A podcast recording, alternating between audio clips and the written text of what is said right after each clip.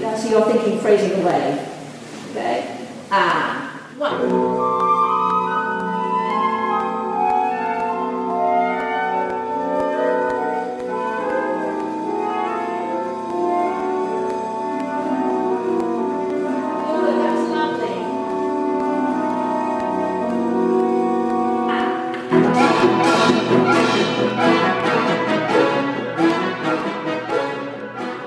Västerås. År 1883 bildades det musiksällskap som utvecklades till Västerås egen symfoniorkester, Sinfoniettan. Sedan 1883 har Sverige och svenskarna genomsnittligt blivit 14 gånger rikare enligt statistik som historikern Rodney Edvinsson tagit fram.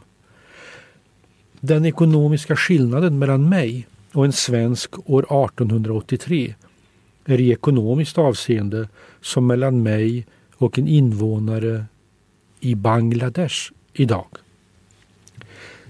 Jag tänker på detta i Västerås konserthus när jag hör Sinfoniettan repetera under den brittiska dirigenten Andrea Quinn.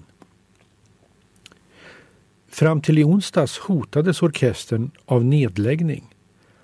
Nu kanske den räddas av att musikerna måste gå ner från 60-procentig deltid till ren halvtid.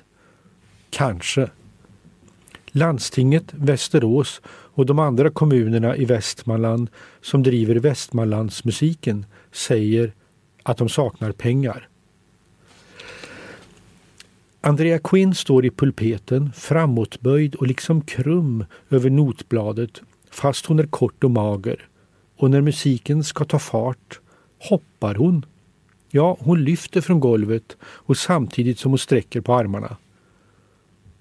Tonerna från Gershwins An American in Paris fyller salen. Det betyder inte att den seriösa musiken, eller vad man ska kalla den, hotas av sviktande publikunderlag. Ingen påstår något sådant. Publiken kommer. Men musiken är för dyr. Det blir billigare att hyra in produktioner utifrån, säger Dag Selsing som är direktör för Västmanlandsmusiken. Det var ett av alternativen han erbjöd Västmanlandsmusikens politiska ledning. Selsing är en påfallande gladlynt kar som ser ut som en chef i kultursektorn ska. Jeans, grön kavaj, färgglad tröja över skjortan och högst markerade glasögon. Den klassiska musiken är det bästa mänskligheten skapat, säger han. Den är grunden för allt. Ju mer man sysslar med, med klassisk musik desto mer fascinerad blir man för den är så oerhört stor. Den har så många helt olika uttryck. Och klassisk musik speglar ju, har ju alltid speglat andra musikformer. Om man lyssnar på Bach så kan man ju höra folkmusik från 1700-talet som Bach reflekterar i sin musik. Lyssnar man på Gustav Mahler så fångar han upp klezmermusik från gatorna i Wien som finns i hans symfonier. Så den klassiska musiken har alltid varit väldigt receptiv och speglat andra musikformer. Inne i konsertsalen har orkestern övergått till att repetera Charles Ives The Unanswered Question, den obesvarade frågan. I foajén sjunger Dag Selsing den nya tidens melodi. Skära ner på fast personal, hyra in konsulter utifrån, i detta fall experter på fagott, fiol, cello, puka och alla andra instrument som en symfoniorkester kräver. Eller också är Dag Selsing en ovanligt slug kulturdirektör.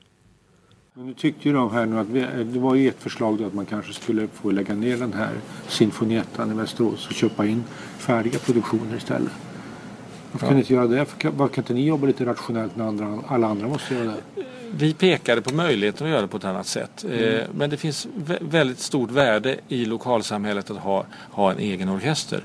Och det respekterar jag och det respekterar politikerna. Om du sa alldeles nyss att eh, förr i tiden om man skulle bli socialt accepterad i de högre sfärerna i samhället gick Ja. man på teater, man läste Ja, böcker ja. och man gick och lyssnade på klassisk musik. Det gör man inte längre. Man Inte lika mycket. Den, Man spelar golf istället. Ja, men alltså, trenden är inte lika stark som den var förr. Utan idag är, så har vi, det har skett en värdeförskjutning. Men det kanske är en relik från det förgångna? Nej, det är det inte om du går här och tittar. Det, det är mycket folk på konserterna och även yngre. Det är mycket folk. Och där vi hade Pet, orkestern spelade Petson och Findus i, i lördags. Helt fullsatt. Alltså det, det, är många människor som berörs där. Och på kulturskolorna, det är massor av eleverna på kulturskolorna. Och jättemånga där spelar klassisk musik. Så det är liksom en angelägenhet för många. Och tittar man på, alltså det är absolut inte någon publikkris. Det, det är det inte. Det, alltså, och titta i Stockholm på Berwaldhallen och Konserthuset och Operan. Det är ju, de, de säljer ju jättebra. De gör bra program och de, de, de tänker nytt och ibland är det konserter med spel, dataspelsmusik som i grunden är klassisk kommer in massor av unga människor. Så det, jag ser inte att det är någon kris. Däremot måste vi vara vi måste bli bättre på att, att, att komma ut och förklara varför vi är viktiga och vi måste bli ännu bättre på att sätta samman program som är attraktiva. Lägga ner sinfoniettan. Hyra in produktioner. Det blev debatt i rikstidningarna, radio och tv-inslag. I tisdags kväll ändrade sig politikerna och sa att musikerna får gå ner från 60-procentiga anställningar till halvtid. Nu är det paus. Musikerna lämnar konsertsalen för att pusta en stund. Andrea Quinn dröjer böjd över noterna kvar. En musiker i en symfoniorkester har minst fem års högskolestudier bakom sig. Under dessa fem år övar den blivande musikern på sitt instrument fyra timmar om dagen. Det kan förstås vara mer eller mindre, men fyra timmar är valthornisten Johan Alins uppskattning. Säg att det blir minst 7000 timmar på fem år. Bara övning. Sen är musikern kanske så lycklig att han eller hon får deltidsanställning i Västerås Sinfonietta. Lönen för en 60-procentig anställning är runt 17 500 kronor i månaden. Det kan musikern inte leva på. Så han eller hon måste självklart fylla ut de återstående 40 procenten med andra inkomstkällor. De som bor i Västerås, en tredjedel av orkestern, arbetar ofta deltid som musiklärare. Två tredjedelar av orkestern pendlar från Stockholm och de frilansar. Johan Alin, han spelar valthorn i Kristina från Duvemåla på Cirkus. Lotta van den Pol, klarinettist, säger att hon har tur som också har plats i Blåsarsymfonikerna i Stockholm. Både hon och Alin verkar frustrerade som om de inte vet om de ska vara lättade eller fortsatt oroade eller bara förbannade. Kanske alltihop. Det verkar som om kultur bara ska vara prydnad, säger Van den Pol. Men vi är samhällets kött och blod lika mycket som kollektivtrafiken eller sjukvården. Alin, han säger att symfoniorkestern är lönsam därför att samhället får tillbaka varje satsad krona minst dubbelt upp. Det finns det beräkningar på. Positiva effekter på hälsa och sånt. Ja, till sist kommer alla argument tillbaka till ekonomin. Så måste det väl vara. De skamligt underbetalda musikerna kostar trots att de svårligen kan leva på sina löner. Musik är den mest svårfångade av alla konstarter. Tonerna fyller konsertsalen och klingar ut. Vad blir kvar? Minnen. Något som växer inuti åhöraren. Hur mäter man nyttan av det? Det går inte.